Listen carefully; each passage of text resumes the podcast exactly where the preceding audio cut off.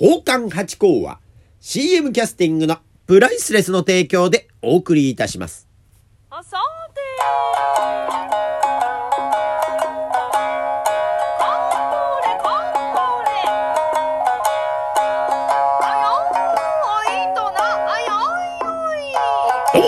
松野屋八甲でございます。水金土日の夕方6時は宝冠八甲よろしくお願いします。というところで、この間のね、日曜日に秋葉原に行って参りましたというお話をさせていただいたかと思いますがね。で、そこでまあ、アットホームカフェさんってね、あの、メイドカフェってんですかね、そこに行って参りまして、まあ、その昔というかね、もう、始まりの頃です。あの、メイドカフェさんが始まって、まあ、ちょっとずつ増えてきたぐらいの時に一回行ったことがあったんですが、それを改めてなんかお仕事に絡むかもしれないってんで、また見に行ってきたというお話でございましたがね。まあ、これが良かったですね。もうだから、メイドさんっていうのはですね、まあ、現代の芸者集みたいな感じを思ったりなんかしております。もちろんね、あのー芸と言ってもお話を聞いてますと、メイドさんに聞くと、特にこう、なんですかね、ダンススクールに通ってとかっていうことでもなくて、でもショータイムがあるんで、まあ、振り付けがあって、それをやったりすることはありますがという話なんで、まあ、その辺の芸については、もちろん、あの、芸者集と言って、芸者集っていうのは芸がついてますかね。えー、で、メイドさんっていうのは、まあ、お帰りなさいませ。で、え旦那様ということでございますが、まあ、ちょっとね、接待の、お感じと、まあ、芸の感じは違うんですが、まあ、その癒される感じってんですかね。まあ、私はこうね、あの、メイドさんとお話しさせていただいて、そのね、やっぱりちょっと飲み物を取りに行ってくださってる時とかね、ちょっとまあっとこね、えーお客様の方を見てますと、やっぱ会話されてる時とかね、いろんな時にお客様の何とも言えないこの幸せそうな顔見てまして、ああ、いいなと。うんだからこの幸せな雰囲気っていうのはもう芸者集とお座敷に入った時と、ああ、そう変わりないんじゃないかなと思ってましてね。ですから、まあメイドさんとですね、何かお仕事ができたらまあ楽しそうだなとも思っているわけわけでございますがね。いや、本当に良くて、だから一人で来てくださってる方、まあ、女性だけでいらっしゃってる方とか、もう本当常連さんでもう親しく話してる方とかね、いやー、多種多様というか、本当にあの、ご自宅に帰ってきたという、うまあ、設定と言っていいんでしょうか。まあ、そういう形なんですよ。えーそのメイドカフェさんっていうのはね。えで、名前も覚えていただいてということでやってますから、非常に居心地が良くて、本当にご、ご自宅に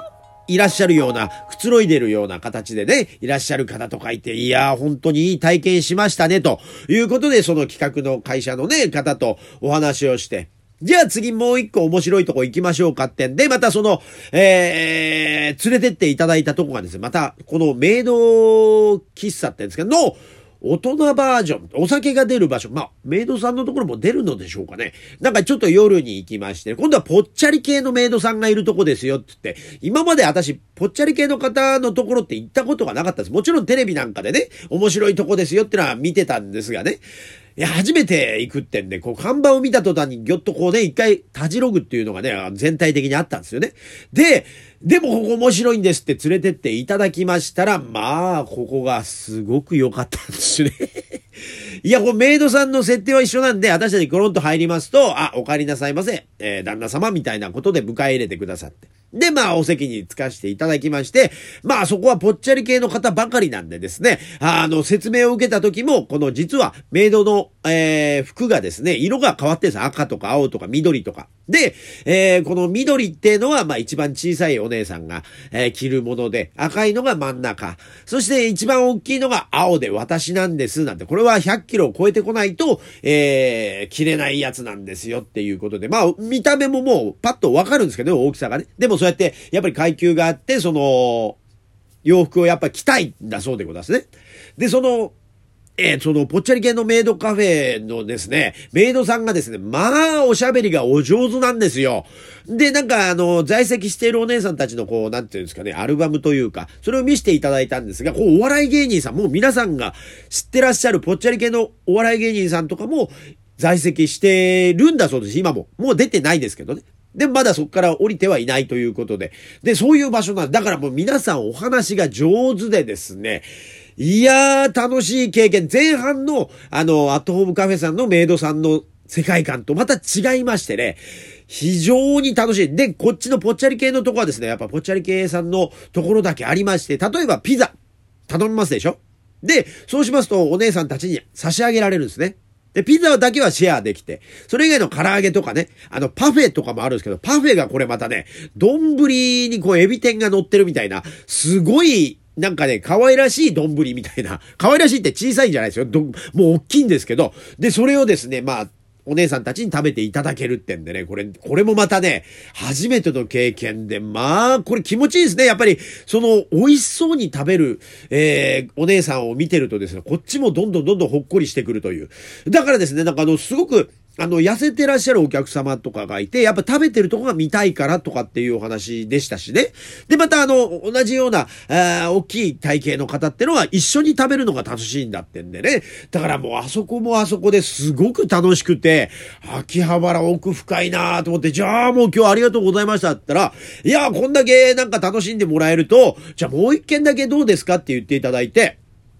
で、あ、じゃあもちろんいいんですか？なんつって。で、行ったところがですね、今度はですよ、あの、バニーちゃんなんですよ。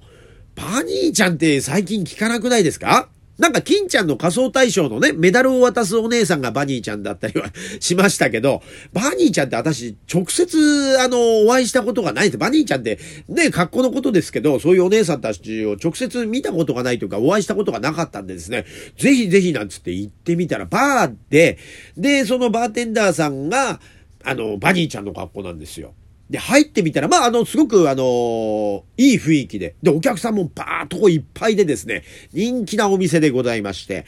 で、これがですね、なんと、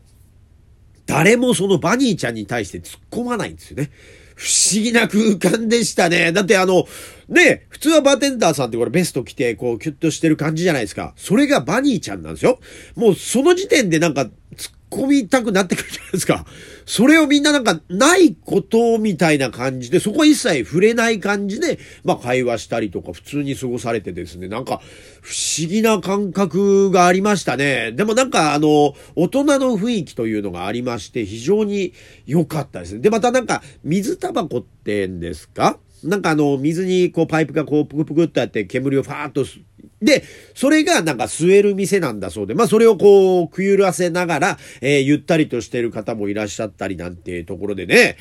いやー、すごかった。私あの、カイロってありましょエジプトの方にね。で、あそこで一回あの、水タバコっていうのを体験したことがあるんですよ。パントマイムの仕事で行って、そこでちょっとすいませんか。でもね、あれなんか私ね、肺とか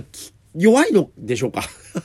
喉とかが、なんか、イガイガしてきちゃってですね、もう一口吸っただけでうわってなっちゃうんで、で、私得意じゃないんですよって言ったんですけど、まあまあ、じゃあ付き合いでね、これ楽しみだからつってやったんですけど、やっぱりダメでしたね。え、なんかあの、カシスのフレーバーっていうの、あれなんかもともとやっぱ卵をなんかこう洗ってとかってなんか作り方が違うみたいでね。で、それでこうやったんですけど、もうダメで、一口もう吸えないぐらいですね。もうふってやった瞬間に、え、いや、これダメだっつって。えー、そういう感じになっちゃって。でもあのね、あのー、他のお客様なんかはこう、スパスパ、あ、これやっぱこういうもんなんだね、つって。なんか、匂いを楽しむもんだそうでございましてね。で、ことあるたびにそのバニーちゃんがでも来て、そのタバコの火を見てくれるんですね。なんかあの、えー、煙くっていうか熱しすぎるとまた味が変わっちゃうとか、匂いが変わっちゃうとか、きつさが変わるってんで、なんかそういうのをこまめに来てください。だから私たちで言うお酌をしてくださるみたいな感覚でですね、断るたびにえー、お姉さんたちがカールがあるそのタバコをプパプパとこうね、えー、火加減を見に来てくれるってんで、まあ、ちょっとそこのきっかけでお話ができるみたいな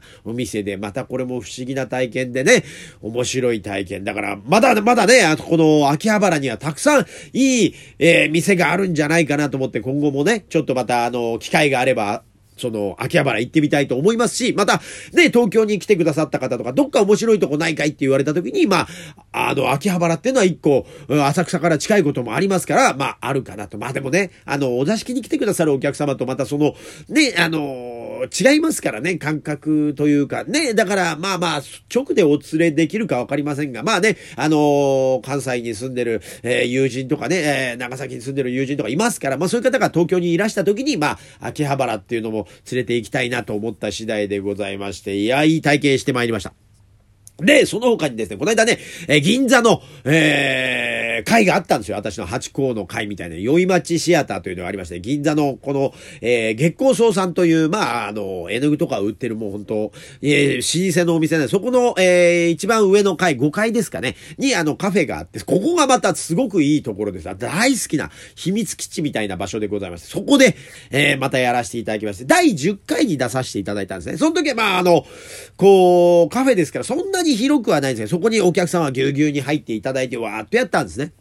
で、今回、え、32回目ということで、まあ、あの、やら、またね、えー、やってくださいっていう方はいただきました、ぜひってんでね。やったら、その主催者の方が結構忙しくてですね、今回告知が、えー、あんまりこう、うまくいきませんでした、すいませんなんてことで、いやいや、全然お一人でもいてくださればありがたいですよ、なんつって言ってきたんですが、今回もう、まあ、本当に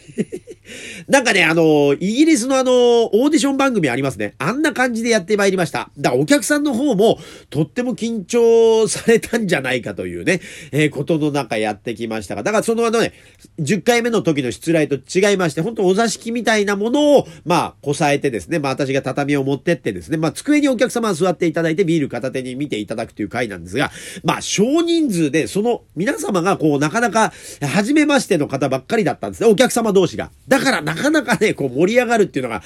これがなかなかしんどくて、だからお客様にね、帰りの時に、どうでしたなんて言ったら、まあ楽しかったですよというふうには言ってくださったんですが、やっぱ緊張しますよねって言ったら、やっぱりそうですね、なんつって、ことになりました。でもね、やっぱりね、お座敷遊びを最後に少しね、コンピラ、船船をね、させていただいたんですが、これはまあ盛り上がってね、やっぱお座敷遊びの、この、なんつうんですかね、ほぐれ方ってのはやっぱすごいなと思って、またこのね、お座敷遊びの会とかっていうのも、今後楽しいんじゃないかなと思って、こう、あの、企画立てていきたいと思いますね。もしそんなことがありりましたら、ぜひぜひ、えー、いらしてくださいましというところで、まあ今週も、えー、たくさんいろんなことがありましたというところで、また来週もよろしくお願いします。ありがとうございました。